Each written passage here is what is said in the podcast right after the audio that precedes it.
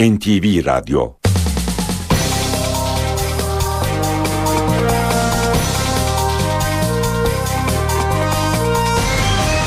İşe Giderken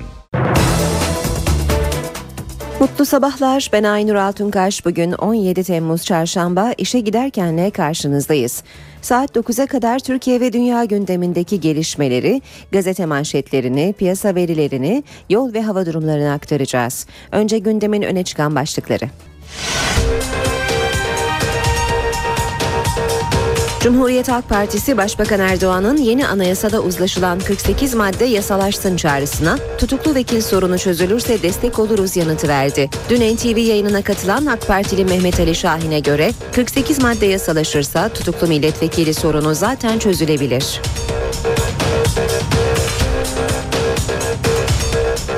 Benzine 8 gün sonra ikinci zam geldi. Gece yarısından itibaren geçerli olan zamla 98 oktan benzinin litre fiyatı 5 lirayı geçti.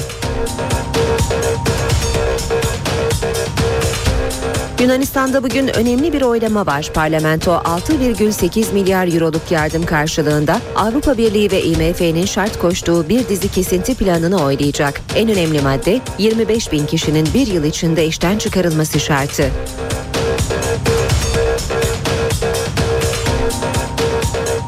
Piyasalar Amerika Merkez Bankası Fed'in başkanı Ben Bernanke'nin bugün yapacağı açıklamaları bekliyor. Bernanke Türkiye saatiyle 17 sıralarında Temsilciler Meclisi'nde para politikası ile ilgili sunum yapacak.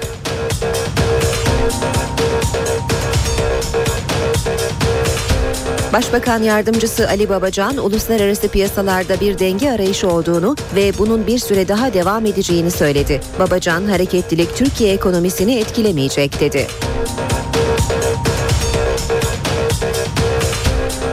Gezi Parkı olayları sırasında tutuklanan bayrak satıcısı Ali Sarıçiçek serbest kaldı. Ancak operasyonlar sürüyor. Polis dün öğrenci yurtları dahil 100 adrese baskın yaptı, 57 kişiyi gözaltına aldı. Taksim dayanışması üyelerinin serbest bırakılmasına itiraz eden savcının talebi ise reddedildi.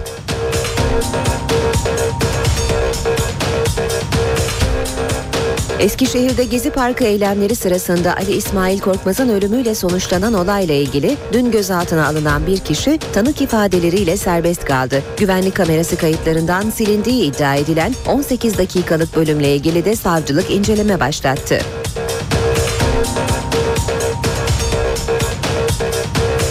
İstanbul Büyükşehir Belediye Başkanı Kadir Topbaş artık metrobüsü metroya çevirmenin zamanı geldi dedi. Beylikdüzü'ne kadar uzanan metrobüs hattındaki yoğunluğun arttığını belirten Topbaş, esas sıkıntıyı giderecek olan metronun çalışmalarına başladık dedi. İşe giderken gazetelerin gündemi.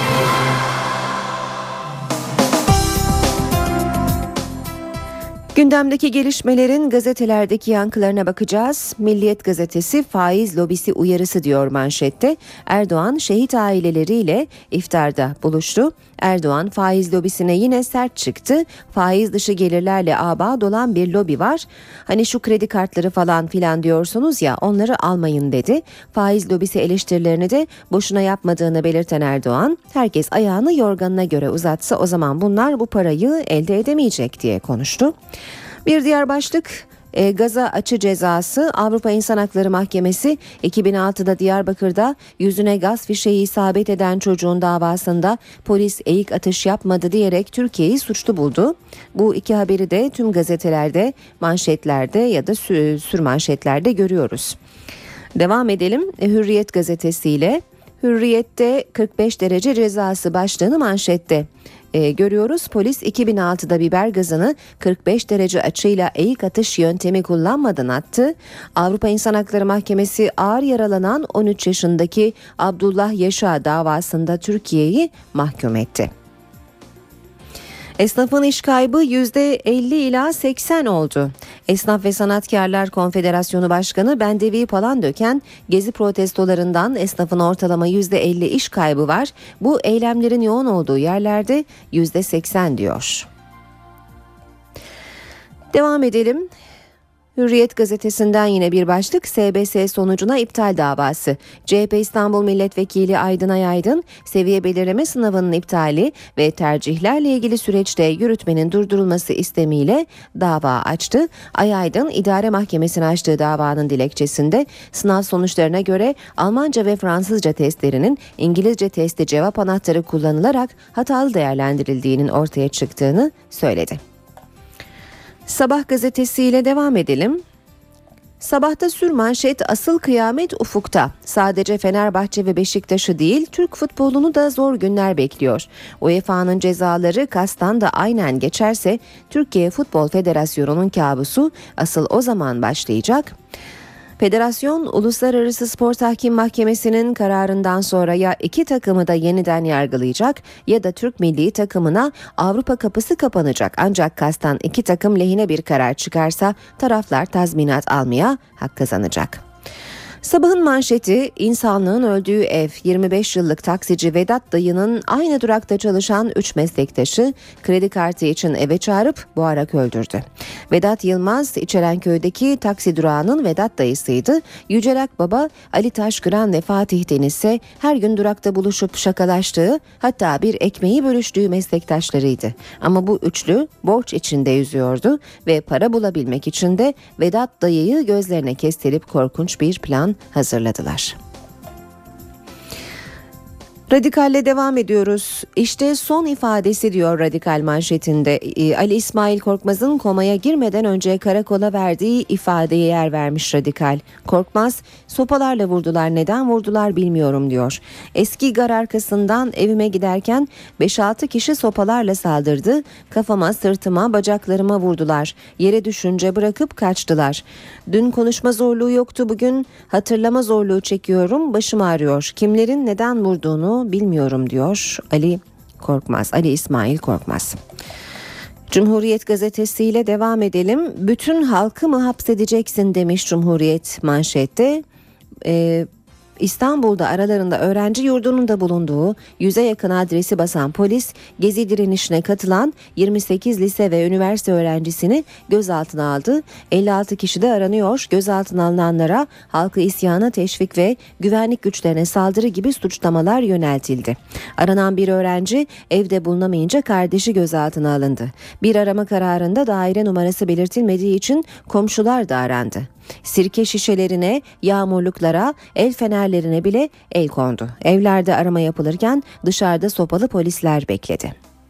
48'e destek ver tutuklu vekili kurtar. AKP'den yeni taktik. AKP anayasada uzlaşılan 48 maddenin çıkarılması konusunu sürekli gündemde tutarak muhalefetin tavrını ve süreci samimiyet testine dönüştürecek diyor. Cumhuriyet haberinde AKP tutuklu vekil koşulunu öne süren CHP'yi de bu sorunu çözecek madde 48'in içinde var diyerek sıkıştırmaya başladı.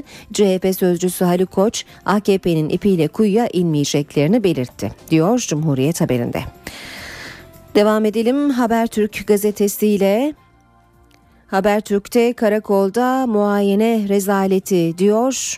Manşet pasaport almaya gitmişti. Kayıt hatası yüzünden karakolluk olan kadına genital arama yapan iki polise dava açıldı diyor. Habertürk gazetesi haberinde.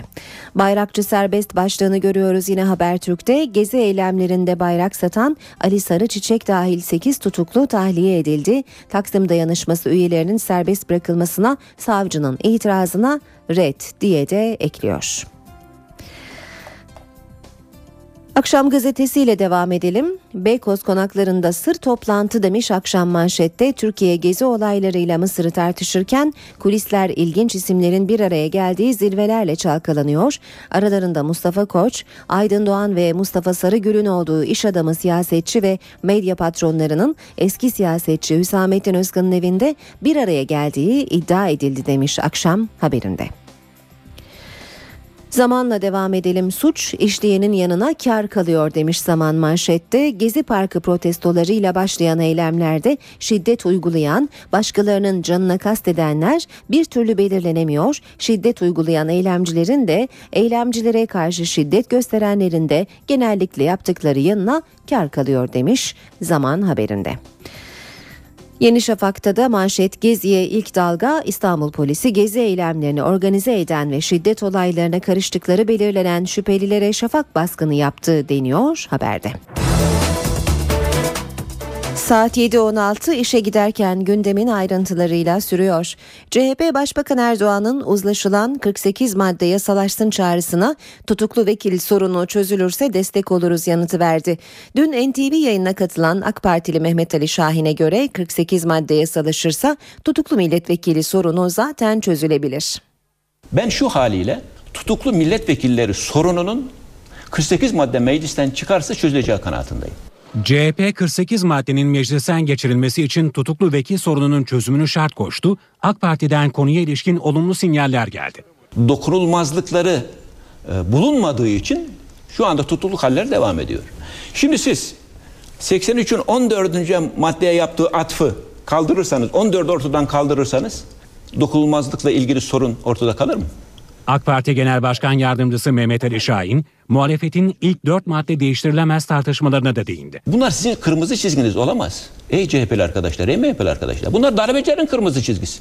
Neden dili Türkçe dilin başına resmi dili Türkçedir koyamayalım efendim? Ciddi bir rahatlama getirmeyecek mi resmi dili Türkçedir ifadesi?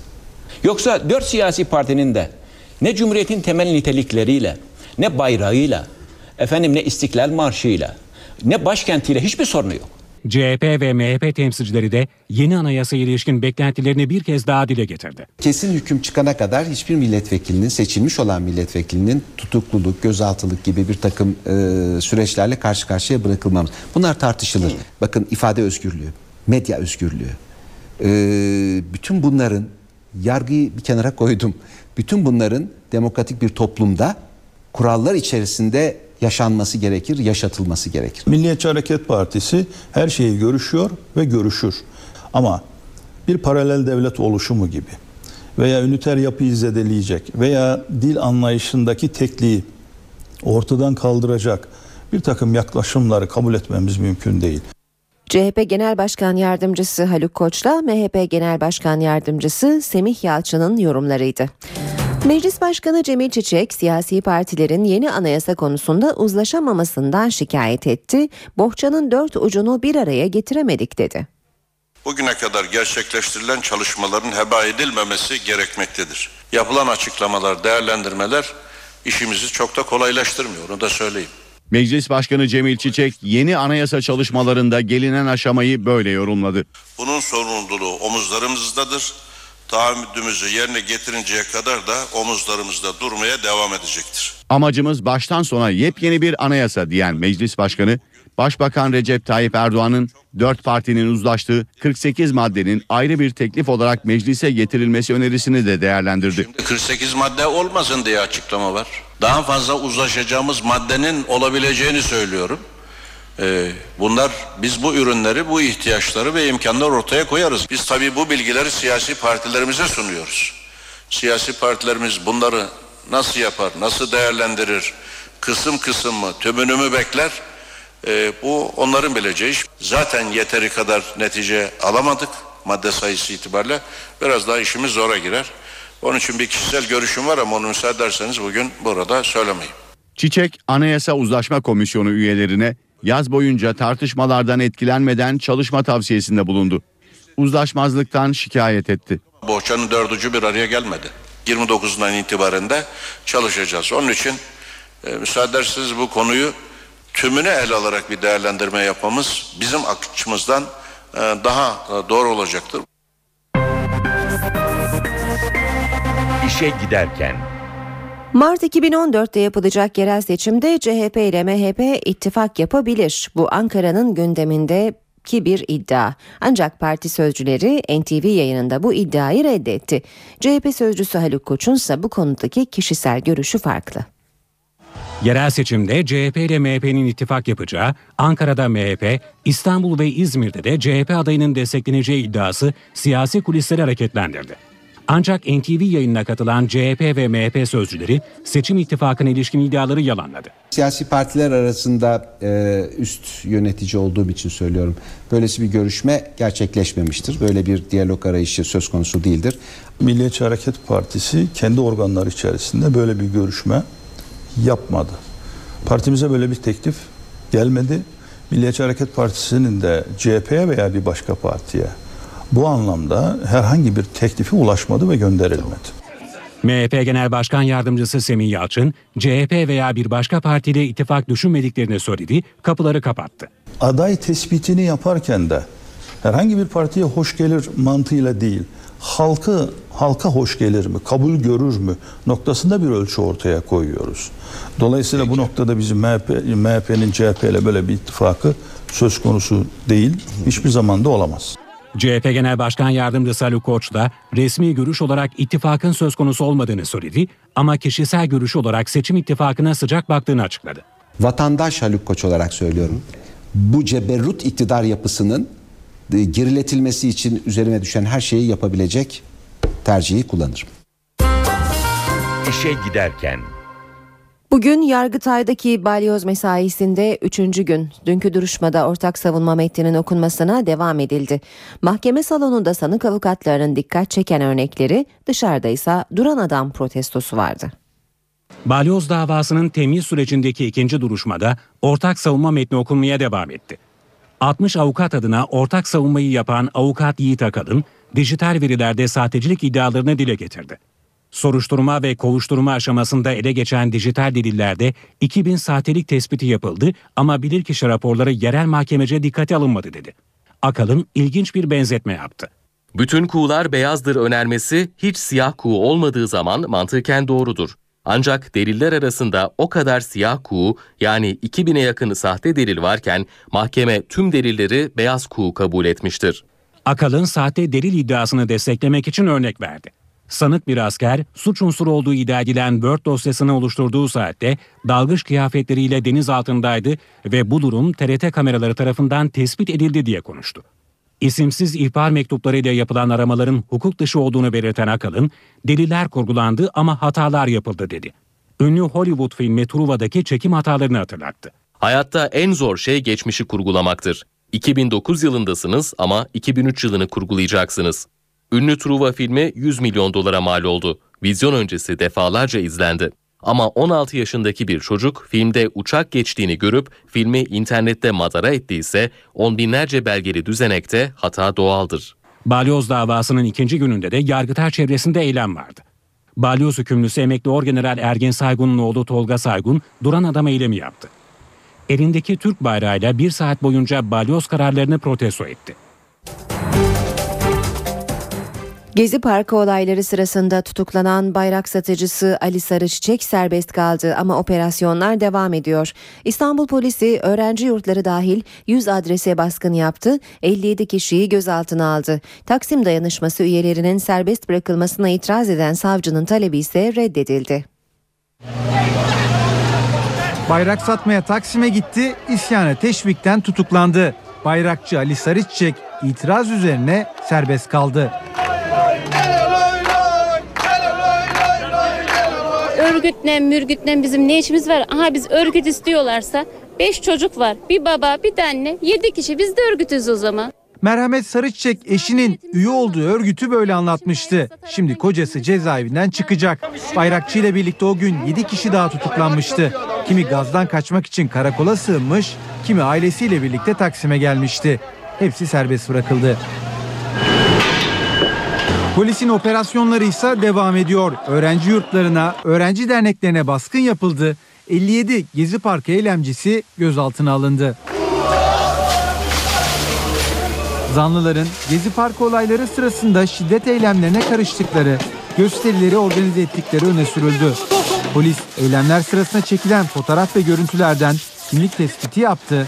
Ardından teknik ve fiziki takip başladı. Terörle Mücadele Şubesi ekipleri sabaha karşı 100 adrese operasyon yaptı. Gözaltına alınanlar arasında liseli öğrenciler de var. Gezi Parkı olaylarının adliye boyutuyla ilgili bir gelişme daha yaşandı. Mimarlar Odası Genel Sekreteri Mücella Yapıcı'yla İstanbul Tabip Odası Genel Sekreteri Ali Çerkezoğlu'nun da aralarında bulunduğu 12 kişinin serbest kalmasına savcı itiraz etti. Ancak savcının tutuklama istemini hakim reddetti. Başına isabet eden gaz kapsülü nedeniyle beyin kanaması geçiren Mustafa Ali Tombul'un sağlığı da düzeliyor. 17 yaşındaki lise öğrencisi günler süren komadan sonra uyandı. Durumu iyi olunca yoğun bakımdan çıkarıldı, odası değiştirildi. İstanbul'da bu kez esnaf yürüdü. Gezi Parkı olayları nedeniyle mağdur olduklarını söylediler. Beyoğlu Eğlence Yerleri Derneği Başkanı Tarkan Konar, gerçek esnafın silahla, palayla, sopayla işi olmaz. Sorunları diyalogla çözmekten yanayız dedi. Konar daha önce esnaf adına açıklama yapanları tanımadıklarını da söyledi. Eskişehir'de Gezi Parkı eylemleri sırasında Ali İsmail Korkmaz'ın ölümüyle ilgili dün bir kişi daha şüpheli olarak gözaltına alındı. Ama o da tanık ifadeleriyle serbest kaldı. Otelin güvenlik kamerası kayıtlarından silindiği iddia edilen 18 dakikalık bölümle ilgili olaraksa savcılık inceleme başlattı. Eskişehir'de 19 yaşındaki Ali İsmail Korkmaz'ın dövülerek öldürülmesine karıştığı iddiasıyla aranan iki kişiden biri yakalandı. Güvenlik kamerası görüntülerinden tespit edilen 34 yaşındaki Ahmet Ö, savcıya verdiği ifadede suçlamaları kabul etmedi. Tanıklar da teşhis edemeyince zanlı serbest bırakıldı. Olaya karıştığı iddiasıyla bir kişi de aranıyor. Zanlının İzmir'de olduğu tahmin ediliyor.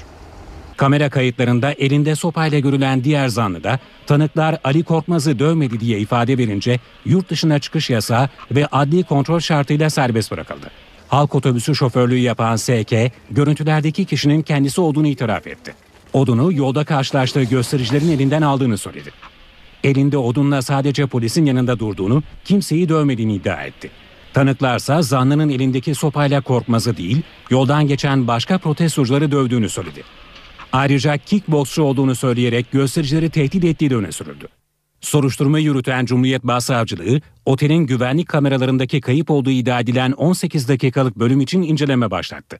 Bilgisayar hard diski İstanbul Adli Tıp Kurumu'na gönderildi. Gezi Parkı eylemleri sırasında Ethem Sarısülüğün ölümüne neden olan polis memuru hakkında meşru savunmada sınırın aşılması suretiyle öldürmek suçlamasıyla hazırlanan iddianame kabul edildi. Dönme hareketinin etkisiyle yere paralel hale gelen tabancadan çıkan üçüncü kurşun Ethem Sarısülük'ü yaraladı. Yani Sarısülük'ün ölüm nedeni polisin dönme hareketi. Ankara'daki Gezi Park eyleminde polisin açtığı ateş sonucu hayatını kaybeden Ethem Sarısülük olayı hakkındaki iddianamede öne çıkan başlık böyle.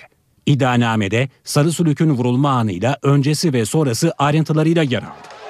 Polis memuru Ayşe'nin kendisine saldırıda bulunanlara karşı tabancasıyla iki el havaya uyarı atışı yaptığı, üçüncü atışı yapıp kaçmaya çalıştığında omuz hizasından yukarıda tuttuğu tabancanın dönme hareketinin etkisiyle yere paralel hale geldiği, o konumdaki atış sonucu Sarı Sülük'ün yaralandığı anlatılan iddianamede, atış öncesi ve esnasında vücudunun muhtelif yerlerini isabet eden taşlar dikkate alındığında, meşru savunma sınırını kasten aştığını söylenemeyeceği, sınırın kasıt olmaksızın aşıldığı vurgulandı. Sanık polis memuru Ayşe'nin 1 yıl 4 aydan 5 yıla kadar hapiste cezalandırılması istendi. İddianamede Ayşe'nin eyleminin meşru savunma olup olmadığı, meşru savunma ise yasal sınırın aşılıp aşılmadığı, sınır aşılmışsa bunun kasten mi yoksa kasıt olmadan mı aşıldığının takdir ve değerlendirmesinin Ağır Ceza Mahkemesi'nin görevine girdiği de belirtildi.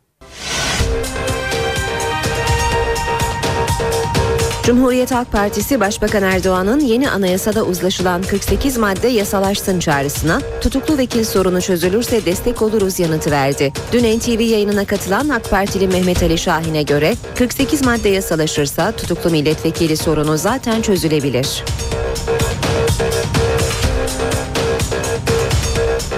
Benzine 8 gün sonra ikinci zam geldi. Gece yarısından itibaren geçerli olan zamla 98 oktan benzinin litre fiyatı 5 lirayı geçti.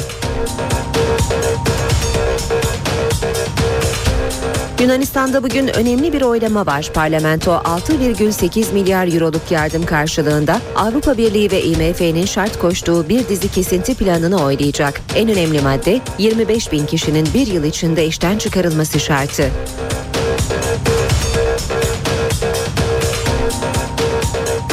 Piyasalar Amerika Merkez Bankası Fed'in başkanı Ben Bernanke'nin bugün yapacağı açıklamaları bekliyor. Bernanke Türkiye saatiyle 17 sıralarında Temsilciler Meclisi'nde para politikası ile ilgili sunum yapacak.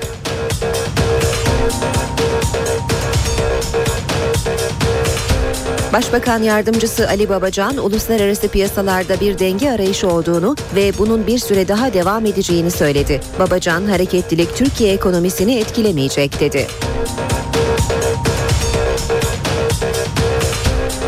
Gezi Parkı olayları sırasında tutuklanan bayrak satıcısı Ali Sarıçiçek serbest kaldı. Ancak operasyonlar sürüyor. Polis dün öğrenci yurtları dahil 100 adrese baskın yaptı, 57 kişiyi gözaltına aldı. Taksim dayanışması üyelerinin serbest bırakılmasına itiraz eden savcının talebi ise reddedildi.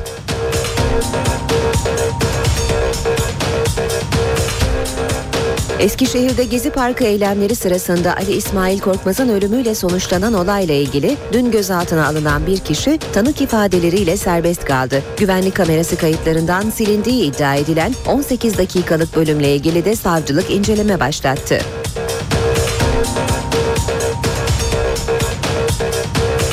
İstanbul Büyükşehir Belediye Başkanı Kadir Topbaş artık metrobüsü metroya çevirmenin zamanı geldi dedi. Beylikdüzü'ne kadar uzanan metrobüs hattındaki yoğunluğun arttığını belirten Topbaş, esas sıkıntıyı giderecek olan metronun çalışmalarına başladık dedi. İşe giderken gazetelerin gündemi.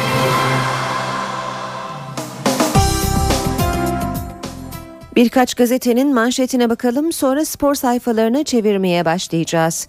Hürriyette 45 derece cezası diyor manşet. Polis 2006'da biber gazını 45 derece açıyla eğik atış yöntemi kullanmadan attı. Avrupa İnsan Hakları Mahkemesi ağır yaralanan 13 yaşındaki Abdullah Yaşa davasında Türkiye'yi mahkum etti.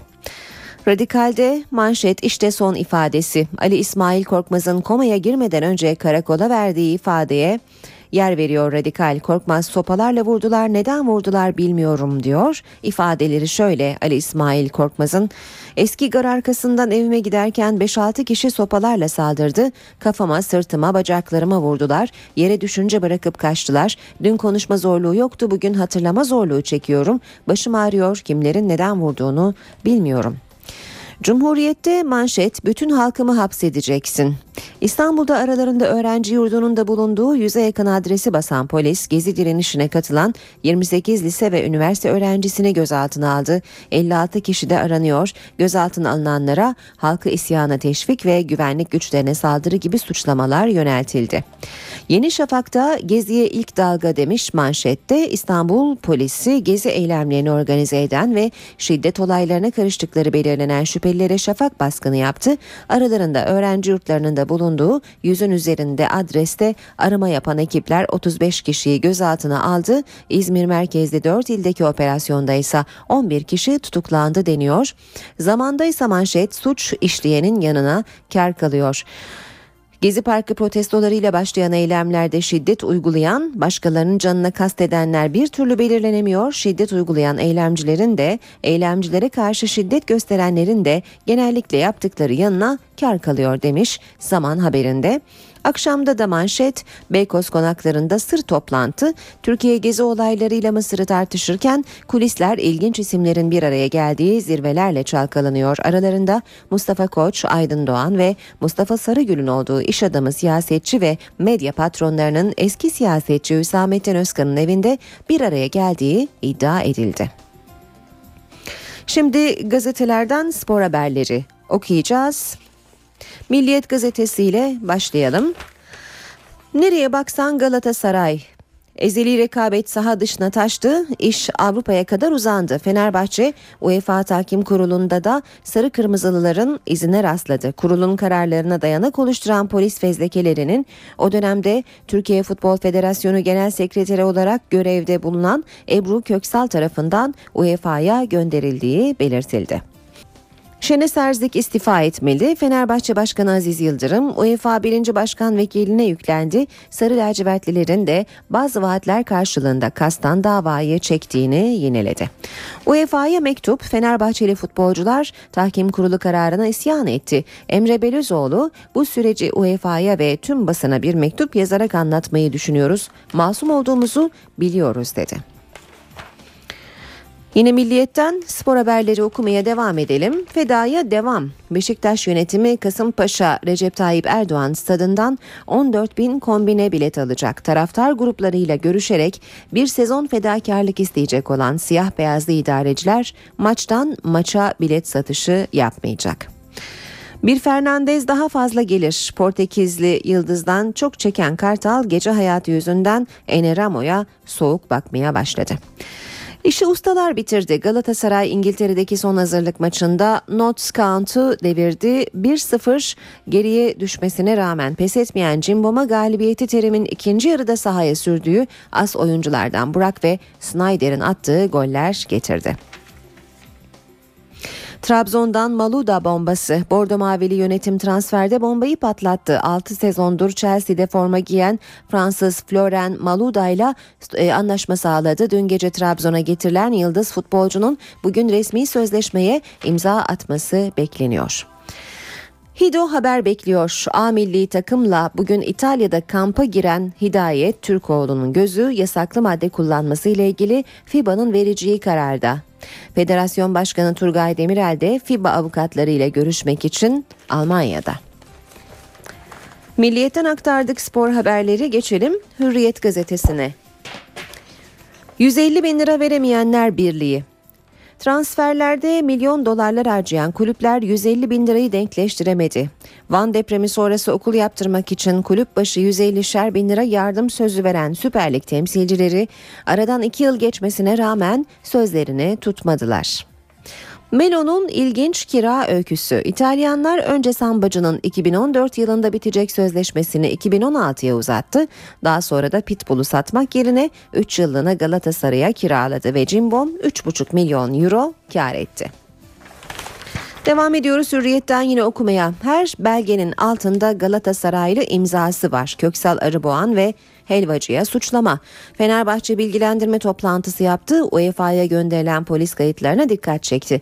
Sarı lacivertli kulüpteki toplantıda yeni bir belge açıklandı. UEFA Tahkim Kurulu'nun dönemin Türkiye Futbol Federasyonu Genel Sekreteri bugünkü Galatasaray yöneticisi Ebru Köksal imzasıyla gönderilen yazıyı kararına dayanak yaptığı belirtildi.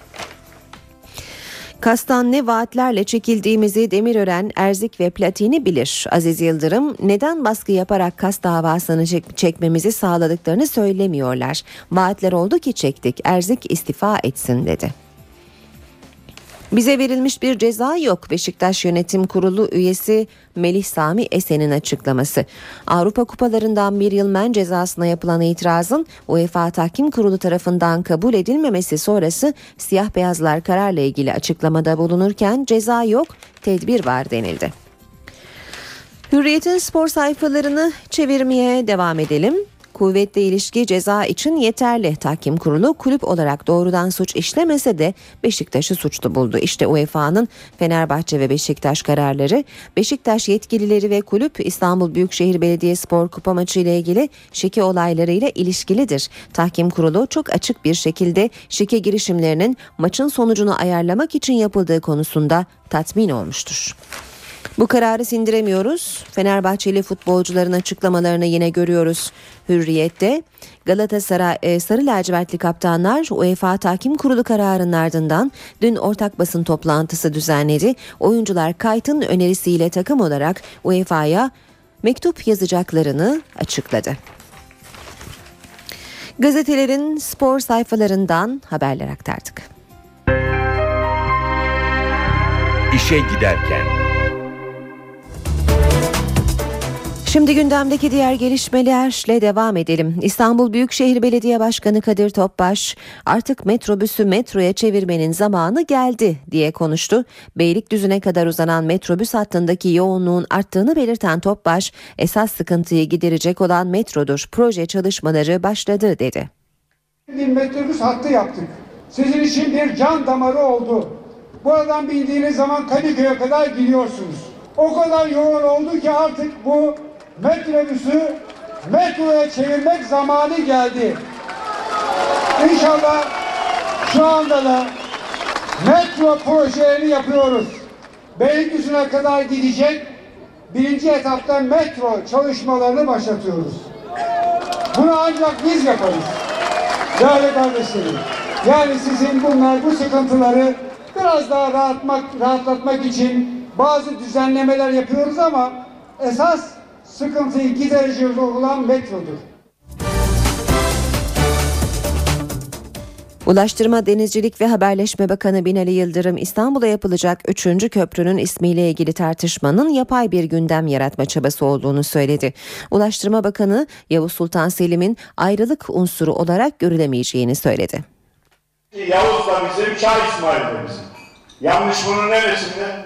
İki tane Türk hükümdarı sen üstün mü olacaksın, ben üstün mü olacağım diye tabiri caizse birbirlerine horozlanmışlar. Sonunda savaş yapmışlar. Onun ordusu içinde de Sünni var, Alevi var, Şii var. Bunun ordusunda da Şii var, Sünni var. Yapay bir gündem oluşturarak ülkede ayrılık tohumları ekmek bu ülkeye fayda getirmez, zarar getirir. Bizi birleştiren inancımız, bizi birleştiren bayrağımız. Ay yıldızı bayrağın gölgesinde tek devlet olarak, tek millet olarak, tek vatan olarak ilelebet bağımsız Türkiye Cumhuriyeti olarak yolumuza devam edeceğiz. İzmir'de 10 bin çalışan genel greve hazırlanıyor. Büyükşehir Belediyesi ile işçiler arasında toplu iş sözleşmesinde sonuç alınamadı. Görüşmeler devam ediyor ancak ücret zammı konusundaki sorun aşılamazsa işçiler 26 Temmuz'da genel greve başlıyor. 8 aydır süren görüşmelerden sonuç çıkmadı. Genel grev hazırlığı başladı. İzmir'de Büyükşehir Belediyesi ile işçiler arasındaki toplu iş sözleşmesinde anlaşmaya varılamadı.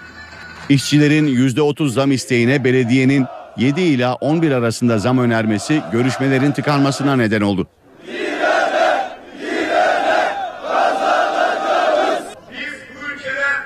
Sabah saatlerinde belediye önünde toplanan çalışanlar oturma eylemi yaptı. Eğer toplu sözleşme masada bitmezse biz greve hazırız. Diske bağlı 10 bine yakın çalışanı kapsayan sözleşme için taraflar arasındaki görüşme devam ediyor. Anlaşma sağlanamazsa 26 Temmuz'da işçiler genel greve başlayacak. Aralarında temizlik ve park bahçeler müdürlüğüne bağlı işçilerle belediye personelinin bulunduğu 7500 çalışan greve katılacak.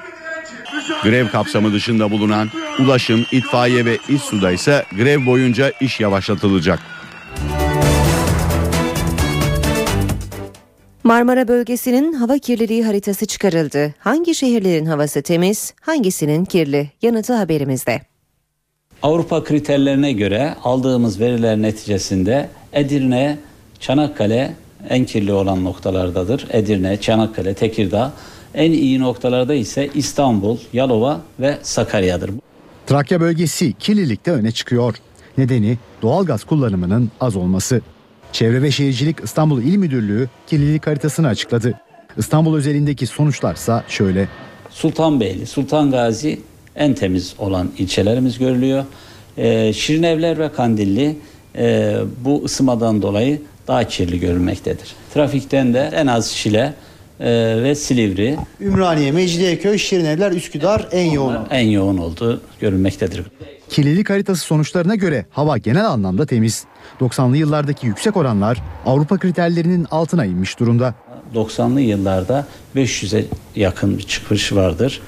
Bu e, daha sonra aşağılara inerek 1996'dan itibaren ta 2013 yıllarına doğru 125 olan Avrupa kriterlerinin çok çok altındadır kükürt dioksit. Isınmadan dolayı kaynaklı olan Verilerin nasıl alındığına gelince 39 tane istasyonumuz 11 tane ilde olmak üzere bu veriler bu merkeze gelmektedir. Bu merkeze gelen veriler arkadaşlarımız tarafından değerlendirilmektedir. Bunlarda laboratuvarlarımızda bazı partiküler maddelerde burada ölçümleri yapan ağır metallerin ölçümleri yapılmaktadır. Kükürt dioksit, azot oksit. Bu değerler burada değerlendirilmektedir. Bu yıl konut satışı açısından oldukça önemli. Ocak-Mayıs döneminde Türkiye'de satışı yapılan konut sayısı tam 815 bin. Emlakçılar talebe yetişemiyor. Peki satışlar niçin arttı? NTV ekibi bu sorunun yanıtını aradı. 2 milyar 818 milyon lira. Bu yıl hazinenin konut satışında kazandığı gelir bu. Konuta talep artıyor. Toplamda bu yıl başından itibaren 815 bin konut satıldı. Yabancı paralara olan güvensizlik, Altındaki zikzaklar yine her zamanki gibi Türkiye'de en güvenli limanın gayrimenkul yatırımı olduğu bir, bir, kere, bir kere daha gördük. Tabii en büyük etkenlerden bir tanesi de Cumhuriyet döneminin en düşük e, konut kredisiyle karşı karşıyayız. En çok konut satışı yapılan il İstanbul. Son 6 ay içerisinde yaklaşık 150 bin konut satıldı. Ancak talep hala devam ediyor. Emlakçılarsa talebi karşılamakta zaman zaman sıkıntı yaşıyor. E, o kadar çok talep e, var ki e, karşılamak mümkün değil. Yani zaten buralarda sınırlı yani konut yapma alanları sınırlı olduğu için Beşiktaş, Kadıköy, Şişli bölgesinde yani böyle tavan yapmış durumda. Hem fiyatlar hem de talep açısından. Fiyatlar da beraberinde yükselişte. İstanbul'da en çok konut satışı yeni binaların yapıldığı Esenyurt'ta. İstanbul'u Ankara, İzmir ve Antalya takip ediyor. NTV Radyo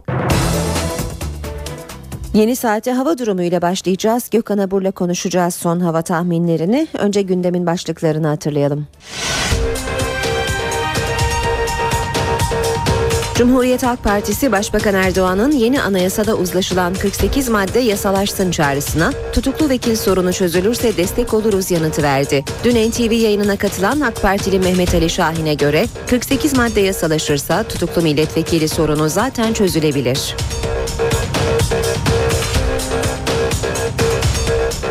Benzine 8 gün sonra ikinci zam geldi. Gece yarısından itibaren geçerli olan zamla 98 oktan benzinin litre fiyatı 5 lirayı geçti. Yunanistan'da bugün önemli bir oylama var. Parlamento 6,8 milyar euroluk yardım karşılığında Avrupa Birliği ve IMF'nin şart koştuğu bir dizi kesinti planını oylayacak. En önemli madde 25 bin kişinin bir yıl içinde işten çıkarılması şartı.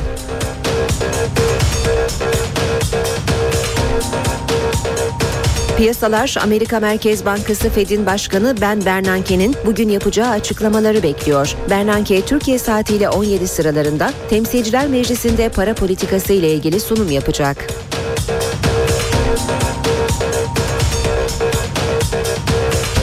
Başbakan yardımcısı Ali Babacan uluslararası piyasalarda bir denge arayışı olduğunu ve bunun bir süre daha devam edeceğini söyledi. Babacan hareketlilik Türkiye ekonomisini etkilemeyecek dedi.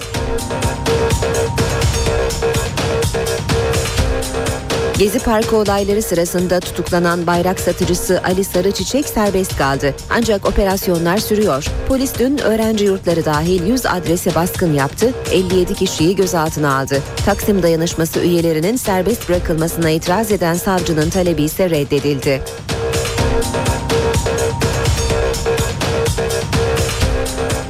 Eskişehir'de Gezi Parkı eylemleri sırasında Ali İsmail Korkmaz'ın ölümüyle sonuçlanan olayla ilgili dün gözaltına alınan bir kişi tanık ifadeleriyle serbest kaldı. Güvenlik kamerası kayıtlarından silindiği iddia edilen 18 dakikalık bölümle ilgili de savcılık inceleme başlattı.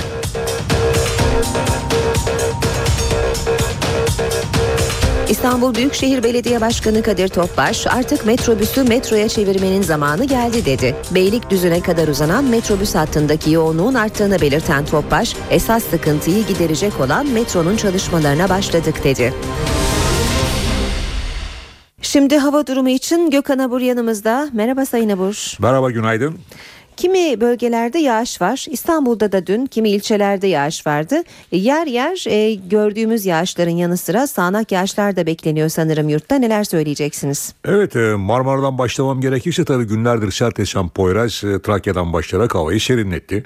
Ve havanın serinlemesine bağlı olarak özellikle akşam saatlerinde ve sabah erken saatlerde İstanbul'un kuzey kesimlerine de yağış vardı. Şu anda parçalı yer yerde Boğaz'da özellikle biraz daha fazla bulutlu diyeceğim bir hava var. İlerleyen saatlerde yine İstanbul'un kuzey kesimlerinde Marmara'nın kuzeyinde aralıklı hafif de olsa bir yağış geçişi bekliyoruz. Bugün Poyraz yine sert esmeye devam edecek. Şu an itibariyle iç kesimlerde yağış var. Özellikle sabah saatlerinde İstanbul'da erken saatlerde görülen yağış Kocaeli tarafına kaymıştı. Şu anda biraz daha Batı Karadeniz'e doğru ilerliyor. İç kesimlerde de Ankara'da yağış başladı. Kırklareli'nde, Kırıkkale'de yağış var.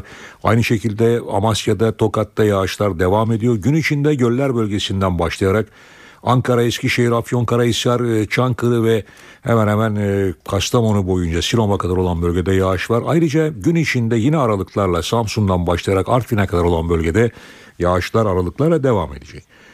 Marmara bölgesinde e, ve Kuzey Ege'de sıcaklıklarda birkaç derecelik azalış var. Ama rüzgarın kuvvetli olması hissedilen sıcaklıkları daha da düşük seviyelere çekecek. Özellikle İstanbul'da hissedilen sıcaklık bugün 23-24 dereceler civarında olacak. Aynı şekilde sert esmesini beklediğimiz Çeşme ve civarındaki Poyraz da İzmir'de sıcaklıkları biraz olsun azaltıyor. Ege'de ise özellikle Güney Ege'de Bodrum'da bugün yine 6 kuvvet dediğimiz yani yaklaşık 45-50 kilometrenin üzerine çıkacak bir karayel yönlü rüzgar var.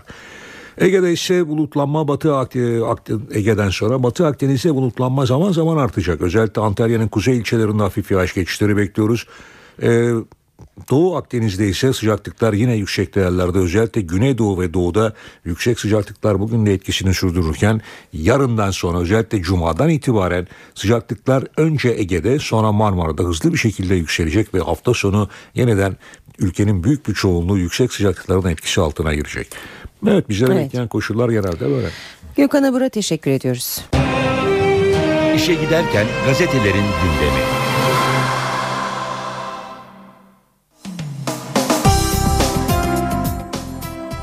Gündemdeki gelişmelerin gazetelerdeki yankılarına bakacağız. Hürriyet'te manşet 45 derece cezası. Polis 2006'da biber gazını 45 derece açıyla eğik atış yöntemi kullanmadan attı. Avrupa İnsan Hakları Mahkemesi ağır yaralanan 13 yaşındaki Abdullah Yaşa davasında Türkiye'yi mahkum etti. Avrupa İnsan Hakları Mahkemesi'ne göre polisin 45-50 derecelik açıyla atış yapması gerekiyor. Türk yasaları da şahısların fiziksel bütünlüklerin korunması için Avrupa'nın çağdaş demokrasilerindeki gibi beklenen düzeyde güvence sağlamıyor. 106 kişi kafa travması geçirdi başlığını görüyoruz. Türk Tabipleri Birliği'nin raporuna göre gezi protestolarında aralarında Lobna Allami'nin de olduğu 106 kişi kafa travması geçirdi. Çoğu atılan gaz kapsülüyle yaralandı. Devam edelim. Polisten korunma olmaz başlığıyla Ankara'da gezi protestocusunun cinsel taciz iddiasıyla polisler için istediği uzaklaştırma talebi reddedildi. Esnafın iş kaybı %50 ila 80 oldu. Esnaf ve Sanatkarlar Konfederasyonu Başkanı Bendevi Palandöken gezi protestolarından esnafın ortalama %50 iş kaybı var. Bu eylemlerin yoğun olduğu yerlerde %80 diyor. Geçelim Cumhuriyet'e bütün halkı mı hapsedeceksin demiş manşeti Cumhuriyet'in İstanbul'da aralarında öğrenci yurdunun da bulunduğu yüze yakın adresi basan polis gezi direnişine katılan 28 lise ve üniversite öğrencisini gözaltına aldı. 56 kişi de aranıyor. Gözaltına alınanlara halkı isyana teşvik ve güvenlik güçlerine saldırı gibi suçlamalar yöneltildi. Aranan bir öğrenci evde bulunamayınca kardeşi gözaltına alındı. Bir arama kararında daire numarası belirtilmediği için komşular da arandı. Sirke şişelerine, yağmurluklara, el fenerlerine bile el kondu. Evlerde arama yapılırken dışarıda sopalı polisler bekledi. Bayrakçıdan hukuk dersi sıradaki başlık. Gezi Parkı operasyonunda tutuklanan bayrak satıcısı Ali Sarıçiçek ile üniversite öğrencilerinin de aralarında bulunduğu 8 kişi özgürlüklerine kavuştu. Sarıçiçek cezaevi çıkışında Türkiye'de suçludan delile gidilmeye çalışılıyor. Eski suçlarımı soruyorlar. Bu beni suçlu kılıyorsa bırakmayın temelli yatayım dedi. Radikalde manşet işte son ifadesi. Ali İsmail Korkmaz'ın komaya girmeden önce karakolda verdiği ifade yer almış radikalde. Korkmaz sopalarla vurdular neden vurdular bilmiyorum diyor şöyle devam ediyor. Eski gar arkasından evime giderken 5-6 kişi sopalarla saldırdı. Kafama, sırtıma, bacaklarıma vurdular. Yere düşünce bırakıp kaçtılar. Dün konuşma zorluğu yoktu bugün hatırlama zorluğu çekiyorum. Başım ağrıyor kimlerin neden vurduğunu bilmiyorum. Devam ediyoruz basın özetlerine. Yeni Şafak gazetesi de Gezi'ye ilk dalga demiş manşetinde İstanbul polisi gezi eylemlerini organize eden ve şiddet olaylarına karıştıkları belirlenen şüphelilere şafak baskını yaptı diyor gazete. İzmir merkezli 4 ildeki operasyonda ise 11 kişinin tutuklandığı bilgisine yer veriyor. Zamanın manşeti suç işleyenin yanına kar kalıyor. Gezi Parkı protestolarıyla başlayan eylemlerde şiddet uygulayan başkalarının canına kastedenler bir türlü belirlenemiyor. Şiddet uygulayan eylemcilerin de eylemcilere karşı şiddet gösterenlerin de genellikle yaptıkları yanına kar kalıyor. Şah damarından yaralanan ve 8 gün hastanede kalan eski AK Parti Güngören ilçe başkanı Abdullah Başçı kendisi taburcu olmadan zanlının salı verilmesine tepki gösterdi. Eskişehir'de Gezi Parkı eylemleri sırasında hayatını kaybeden üniversiteli Ali İsmail Korkmaz'ın failleri de meçhul diye devam ediyor Zaman Gazetesi'nin haberi. Devam edelim. Akşam gazetesiyle Akşamda manşet Beykoz konaklarında sır toplantı. Türkiye gezi olaylarıyla Mısır'ı tartışırken kulisler ilginç isimlerin bir araya geldiği zirvelerle çalkalanıyor. Aralarında Mustafa Koç, Aydın Doğan ve Mustafa Sarıgül'ün olduğu iş adamı, siyasetçi ve medya patronlarının eski siyasetçi Hüsamettin Özkan'ı evinde bir araya geldiği iddia edildi. Devam edelim. E, Milliyet gazetesiyle Milliyet'ten başlık Fenerbahçe'den ağır suçlamalar. UEFA Tahkim Kurulu'nun kararına karşı bugün kasa başvuracak olan Fenerbahçe dün bir basın toplantısı yaptı. Tahkimin kararının dayanak noktasının polis fezlekeleri olduğunu söyleyen Fenerbahçeli yöneticiler Galatasaraylı Lütfi Arıboğan, Ebru Köksal ve İlhan Helvacı'yı suçladı. Gaza açı cezası başlığını milliyette de görüyoruz. Avrupa İnsan Hakları Mahkemesi 2006'da Diyarbakır'da yüzüne gaz fişeği isabet eden çocuğun davasında polis eğik atış yapmadı diyerek Türkiye'yi suçlu buldu deniyor haberde. Habertürk gazetesine de bakalım. İmsak karmaşası başlığını görüyoruz Habertürk'te. Türkiye'de imsak tartışması yaşanıyor. Birçok grup ve cemaat Diyanet'in imsakiyesindeki vakitlerin erken ve yanlış olduğunu iddia ederek kendi imsakiyesine uyuyor. Profesör Abdülaziz Bayındır, Diyanet'in yaptığı kabul edilemez, gerçek tanla yalancı tanı karıştırıp sahuru erken yaptırıyorlar. Söyledik, dinlemediler. Karakolda muayene rezaleti başlığını Habertürk'te görüyoruz. Kayıt hatası yüzünden karakolluk olan kadına genital arama yapan iki polise dava açıldı. Öcalan onayladı başlığı yine Habertürk'te. Başbakan danışmanı Akdoğan PKK'da değişim süreci etkilemez Öcalan'ın listesi demiş. Ankara gündemi.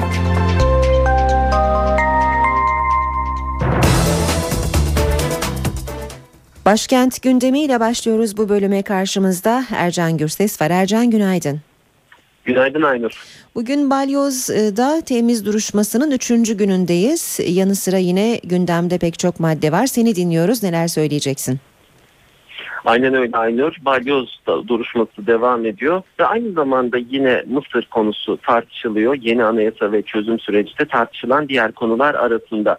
Balyoz davasıyla başlayalım. Dün itibariyle ortak savunma metni okunmaya başlanmıştı. 60 avukat adına savunma yapılmıştı ve savunmaların özünü de dijital verilerde sahtecilik iddiası oluşturuluyor, oluşturuyor. Balyoz davası duruşmaları Perşembe yarın da devam edecek. Cuma günü ara verilecek Yargıtay'daki duruşmalar.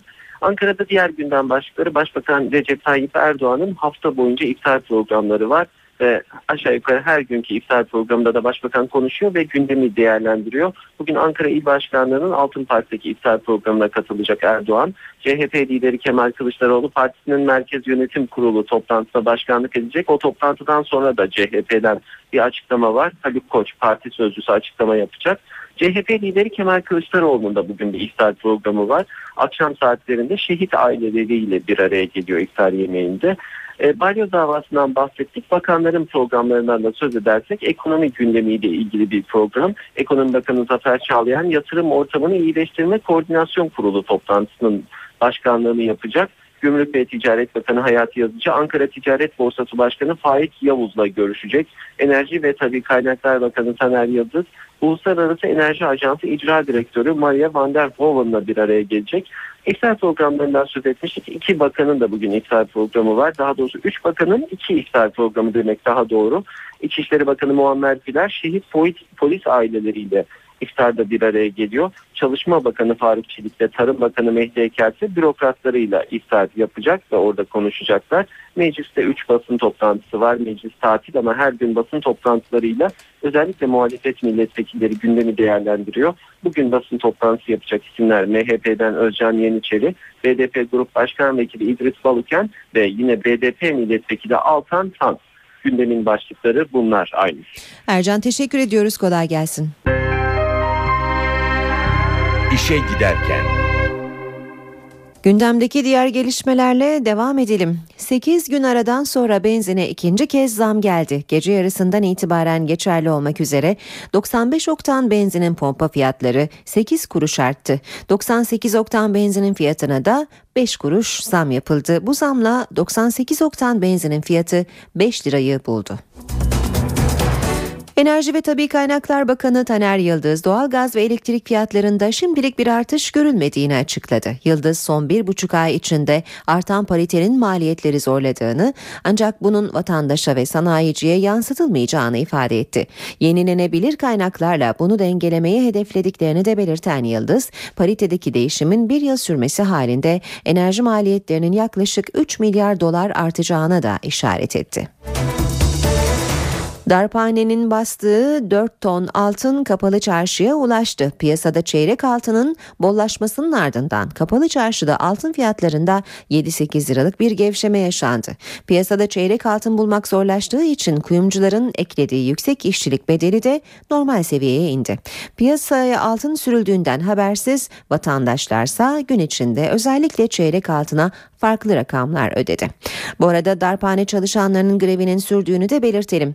Kapalı çarşı piyasaya altın sürülmesinin ardından kapanışta e, Cumhuriyet altını 558, çeyrek altınsa 140 liradan satıldı. Piyasalar Amerikan Merkez Bankası Fed'in başkanı Ben Bernanke'nin bugün yapacağı açıklamaları bekliyor. Bernanke, Türkiye saatiyle 17 sıralarında Temsilciler Meclisi'nde para politikasıyla ilgili sunum yapacak. Başbakan Yardımcısı Ali Babacan da piyasalara piyasalardaki duruma ilişkin bir değerlendirme yaptı. Babacan uluslararası piyasalarda bir denge arayışı olduğunu ve bunun bir süre daha devam edeceğini söyledi. Hareketlilik Türkiye ekonomisini etkilemeyecek dedi. Yunanistan'da 2013 yılı içinde dördüncü kez genel grev yapıldı. Ülkede hayat durdu. Binlerce kişi hükümetin kemer sıkma politikalarını protesto etti. Kamu sektörüne getirilen kesintiler Yunanistan'da hayatı durdurdu. Sendikalar 24 saatlik grev ilan etti. Binlerce kişi sokağa döküldü. Sağlık ve toplu taşıma hizmetleri durdu. Yürüyüşlere işçiler, öğrenciler ve emekliler katıldı. Hükümetlerin Avrupa Birliği'nin çıkarlarına hizmet etmesi doğru değil. Zenginler bizim hayatımızın sona ermesini istiyor. Biz de gücü yeniden elimize alabilmek için mücadele veriyoruz. Hükümetin toplu işten çıkarma planı protesto edildi. Kavgamız durmayacak. Çünkü adalet bizim yanımızda. Ayda 400 euro kazanarak geçinemeyiz. Hak ettiğimiz gibi onurumuzla yaşamak istiyoruz. Protestolara kamu ve özel sektör sendikaları da destek verdi. Yunan hükümeti yıl sonuna kadar 25 bin kamu çalışanının işine son vermeyi hedefliyor. Ülkede işsizlik oranı ise şimdiden %27'yi buldu. Yoğun itiraz ve grev çağrıları nedeniyle Samaras hükümetinin yeni kemer sıkma tedbirlerini meclisten geçirirken zorlanacağı belirtiliyor. Piyasalara bakalım. BIST 100 endeksi 549 puan azalışta %0,77 72 oranında değer kaybetti ve 75.678 puandan kapandı. Bu sabah serbest piyasada dolar 1.92, euro 2.53'ten işlem görüyor. Euro dolar 1.31, dolar yen 99 düzeyinde. Altının onsu 1289 dolar. Cumhuriyet altını 558, çeyrek altın 140 liradan işlem görüyor. Brent petrolün varili 108 dolar. Dünya gündeminden gelişmelere bakmaya devam edelim. Amerika'da sokaklar hareketli. Siyahi genci öldüren George Zimmerman'ın suçsuz bulunmasına tepkiler sokağa taştı. Gösterilerin en hareketli noktası Los Angeles kenti oldu. Zimmerman ise kayıplara karıştı. Amerika Birleşik Devletleri'nde siyahi genci öldüren George Zimmerman'ın beraatine yönelik protestolar 3. gününde. En şiddetli tepki Los Angeles kentindeydi. Öfkeli bir grup genç önlerine gelen aracı hedef aldı. Göstericiler bazı mağazaları da yağmaladı. Los Angeles'ın diğer bazı bölgelerinde ise polis olayların kontrolden çıkmaması için önlem aldı. New York ve Alabama'da ise protestolar barışçıldı. Yine Trayvon Martin için adaletin yerini bulması istendi. Bence adaletsizdi. Savcılık başarısız oldu. Savunma görevini çok iyi yaptı. Bu sayede Zimmerman kurtuldu. Ama 17 yaşında silahsız bir çocuğun canını aldı. Yine de karara saygı göstermeliyiz. Tepkiler dinecek gibi değil.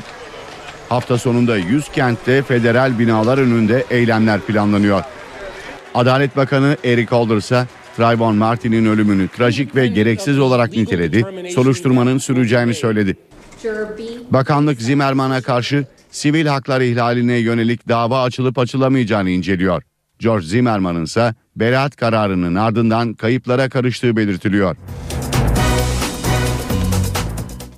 Mısır'da geçici hükümet göreve başladı. Yeni kabinede 33 bakan var. Bu isimler arasında kadın ve Hristiyan politikacılar da yer alıyor. Yeni kabinede İslamcı Müslüman Kardeşler ve Nur Partisi'nden isim yok. Mısır'da askeri darbeden yaklaşık iki hafta sonra geçici hükümet göreve başladı. 33 üyeli yeni kabinenin üyeleri geçici Cumhurbaşkanı Adli Mansur'un huzurunda yemin etti. Genelkurmay Başkanı Abdülfettah Es-Sisi, Başbakan Yardımcılığı ve Savunma Bakanlığı görevlerini üstlendi. Yeni kabinede teknokratlar, liberaller, kadın ve Hristiyan politikacılar yer aldı. Devrik Cumhurbaşkanı Muhammed Mursi döneminden 10 isminde bulunduğu kabineye İslamcı Müslüman Kardeşler ve Nur Partisi'nden politikacılar katılmadı. Müslüman Kardeşler yeni kabineye tepkiliydi. Müslüman Kardeşlerin sözcüsü Ahmet Aref, askeri tanklarla göreve gelen geçici yönetimi tanımadıklarını söyledi. Sözcü Mursi destekçilerine gösterileri sürdürme çağrısı da yaptı. Yeni kabinenin ilk görevi önümüzdeki hafta anayasa değişikliğini hazırlayacak bir panel oluşturmak olacak. Daha sonra seçimler için takvim hazırlanacak. Mısır'daki geçici yönetimden askeri darbeyi eleştiren Türkiye'ye de tepki geldi. Mısır Cumhurbaşkanlığı sözcüsü Türkiye'den yapılan açıklamaların uygun olmadığını düşünüyor ve söz konusu açıklamaları Mısır'ın iç işlerine müdahale olarak değerlendiriyoruz dedi. Cumhuriyet Halk Partisi Başbakan Erdoğan'ın yeni anayasada uzlaşılan 48 madde yasalaşsın çağrısına tutuklu vekil sorunu çözülürse destek oluruz yanıtı verdi. Dün NTV yayınına katılan AK Partili Mehmet Ali Şahin'e göre 48 madde yasalaşırsa tutuklu milletvekili sorunu zaten çözülebilir.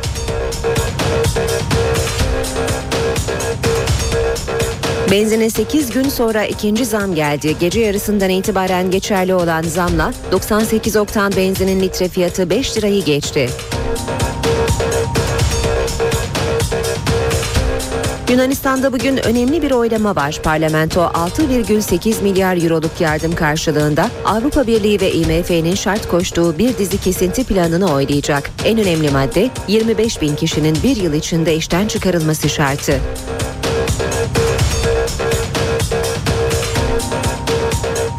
Piyasalar Amerika Merkez Bankası Fed'in başkanı Ben Bernanke'nin bugün yapacağı açıklamaları bekliyor. Bernanke Türkiye saatiyle 17 sıralarında Temsilciler Meclisi'nde para politikası ile ilgili sunum yapacak.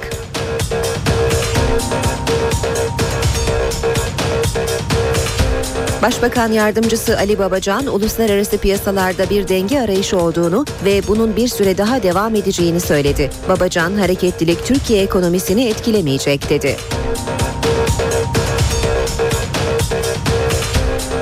Gezi Parkı olayları sırasında tutuklanan bayrak satıcısı Ali Sarıçiçek serbest kaldı. Ancak operasyonlar sürüyor. Polis dün öğrenci yurtları dahil 100 adrese baskın yaptı, 57 kişiyi gözaltına aldı. Taksim dayanışması üyelerinin serbest bırakılmasına itiraz eden savcının talebi ise reddedildi.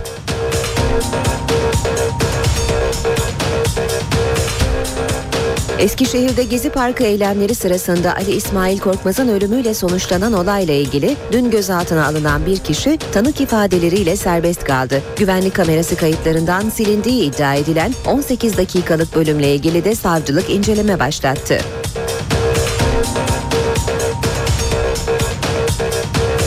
İstanbul Büyükşehir Belediye Başkanı Kadir Topbaş artık metrobüsü metroya çevirmenin zamanı geldi dedi. Beylikdüzü'ne kadar uzanan metrobüs hattındaki yoğunluğun arttığını belirten Topbaş, esas sıkıntıyı giderecek olan metronun çalışmalarına başladık dedi.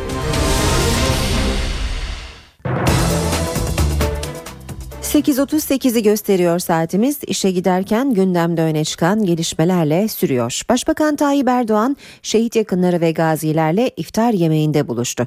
Erdoğan burada yaptığı konuşmada çözüm süreciyle ilgili mesajlar verdi. Başbakan bunun bir pazarlık süreci olmadığını yineledi.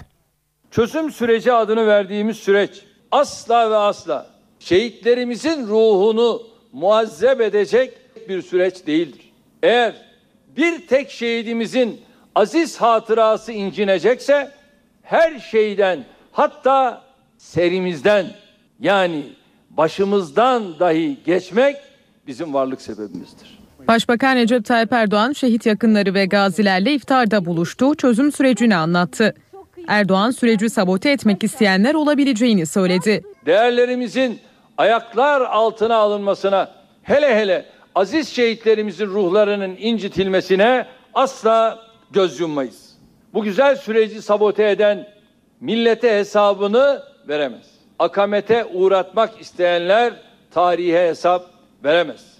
Türkiye Cumhuriyeti Devleti küçük hesaplar, küçük kurnazlıklar karşısında boyun eğecek bir devlet değildir. Başbakan bunun bir pazarlık süreci olmadığını da vurguladı. Bu süreç bir alver süreci değildir. Aynı besmele ile, aynı dua ile oruç açanların evlatlarının birbirine kastetmesine şu yürek dayanmaz.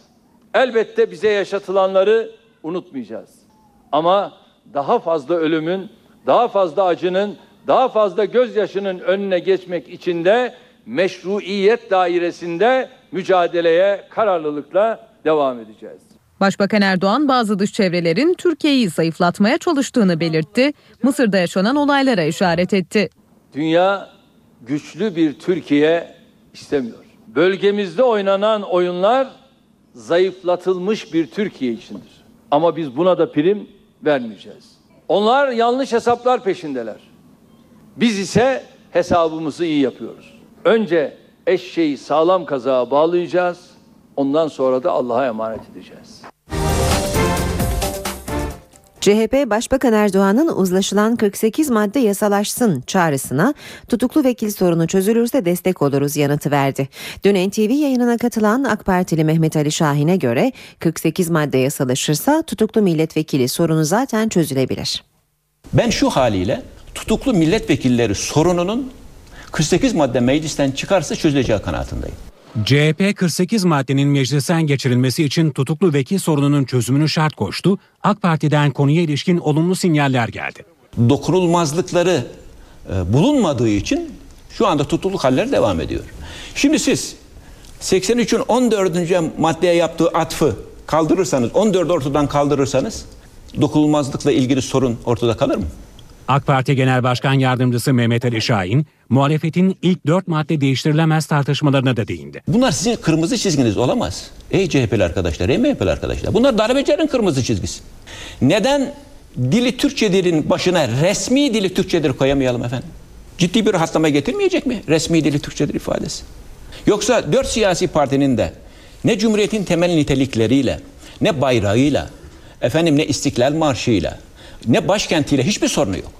CHP ve MHP temsilcileri de yeni anayasaya ilişkin beklentilerini bir kez daha dile getirdi. Kesin hüküm çıkana kadar hiçbir milletvekilinin seçilmiş olan milletvekilinin tutukluluk, gözaltılık gibi bir takım e, süreçlerle karşı karşıya bırakılmamız. Bunlar tartışılır. Bakın ifade özgürlüğü, medya özgürlüğü. E, bütün bunların yargıyı bir kenara koydum. Bütün bunların demokratik bir toplumda kurallar içerisinde yaşanması gerekir, yaşatılması gerekir. Milliyetçi Hareket Partisi her şeyi görüşüyor ve görüşür. Ama bir paralel devlet oluşumu gibi veya üniter yapıyı zedeleyecek veya dil anlayışındaki tekliği ortadan kaldıracak bir takım yaklaşımları kabul etmemiz mümkün değil. CHP Genel Başkan Yardımcısı Haluk Koç'la MHP Genel Başkan Yardımcısı Semih Yalçın'ın yorumlarıydı. Gezi Parkı olayları sırasında tutuklanan bayrak satıcısı Ali Sarıçiçek serbest kaldı. Ama operasyonlar devam ediyor. İstanbul polisi öğrenci yurtları dahil 100 adrese baskın yaptı, 57 kişiyi gözaltına aldı. Taksim dayanışması üyelerinin serbest bırakılmasına itiraz eden savcının talebi ise reddedildi. Bayrak satmaya Taksim'e gitti, isyana teşvikten tutuklandı. Bayrakçı Ali Sarıçiçek itiraz üzerine serbest kaldı. Örgütle mürgütle bizim ne işimiz var? Aha biz örgüt istiyorlarsa 5 çocuk var. Bir baba bir de anne 7 kişi biz de örgütüz o zaman.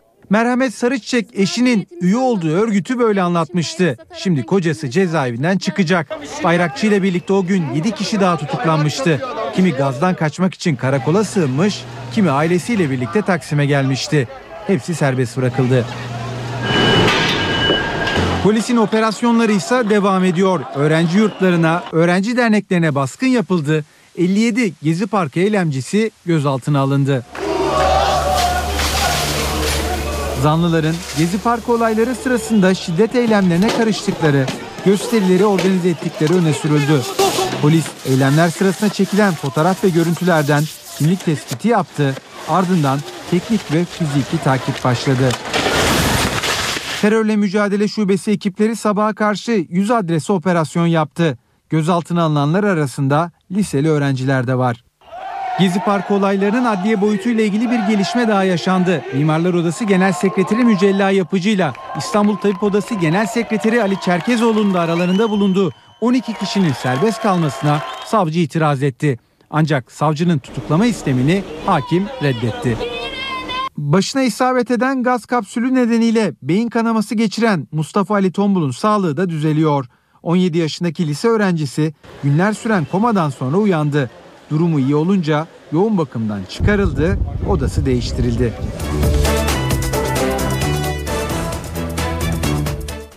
Eskişehir'de Gezi Parkı eylemleri sırasında Ali İsmail Korkmaz'ın ölümüyle ilgili dün bir kişi daha şüpheli olarak gözaltına alındı ama o da tanık ifadeleriyle serbest kaldı.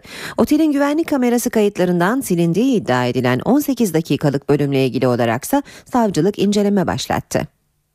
Eskişehir'de 19 yaşındaki Ali İsmail Korkmaz'ın dövülerek öldürülmesine karıştığı iddiasıyla aranan iki kişiden biri yakalandı. Güvenlik kamerası görüntülerinden tespit edilen 34 yaşındaki Ahmet Ö, savcıya verdiği ifadede suçlamaları kabul etmedi. Tanıklar da teşhis edemeyince zanlı serbest bırakıldı. Olaya karıştığı iddiasıyla bir kişi de aranıyor. Zanlının İzmir'de olduğu tahmin ediliyor. Kamera kayıtlarında elinde sopayla görülen diğer zanlı da tanıklar Ali Korkmaz'ı dövmedi diye ifade verince yurt dışına çıkış yasağı ve adli kontrol şartıyla serbest bırakıldı. Halk otobüsü şoförlüğü yapan SK, görüntülerdeki kişinin kendisi olduğunu itiraf etti. Odunu yolda karşılaştığı göstericilerin elinden aldığını söyledi. Elinde odunla sadece polisin yanında durduğunu, kimseyi dövmediğini iddia etti. Tanıklarsa zanlının elindeki sopayla korkmazı değil, yoldan geçen başka protestocuları dövdüğünü söyledi. Ayrıca kickboksçu olduğunu söyleyerek göstericileri tehdit ettiği de öne sürüldü. Soruşturma yürüten Cumhuriyet Başsavcılığı, otelin güvenlik kameralarındaki kayıp olduğu iddia edilen 18 dakikalık bölüm için inceleme başlattı. Bilgisayar hard diski İstanbul Adli Tıp Kurumu'na gönderildi. İstanbul'da bu kez esnaf yürüdü. Gezi Parkı olayları nedeniyle mağdur olduklarını söylediler. Beyoğlu Eğlence Yerleri Derneği Başkanı Tarkan Konar, gerçek esnafın silahla, palayla, sopayla işi olmaz, sorunları diyalogla çözmekten yanayız dedi. Konar, daha önce esnaf adına açıklama yapanları tanımadıklarını da söyledi. 8 gün aradan sonra benzine ikinci kez zam geldi. Gece yarısından itibaren geçerli olmak üzere 95 oktan benzinin pompa fiyatları 8 kuruş arttı. 98 oktan benzinin fiyatına da 5 kuruş zam yapıldı. Bu zamla 98 oktan benzinin fiyatı 5 lirayı buldu. Bu haberle işe giderken sona eriyor. Saat başında gelişmelerle yeniden birlikte olacağız. Editör masasında Safiye Kılıç, teknik masada İsmet Tokdemir ve Emre Köseoğlu ve ben Aynur Altunkaş. Mutlu bir gün diliyoruz. Hoşçakalın. NTV Radyo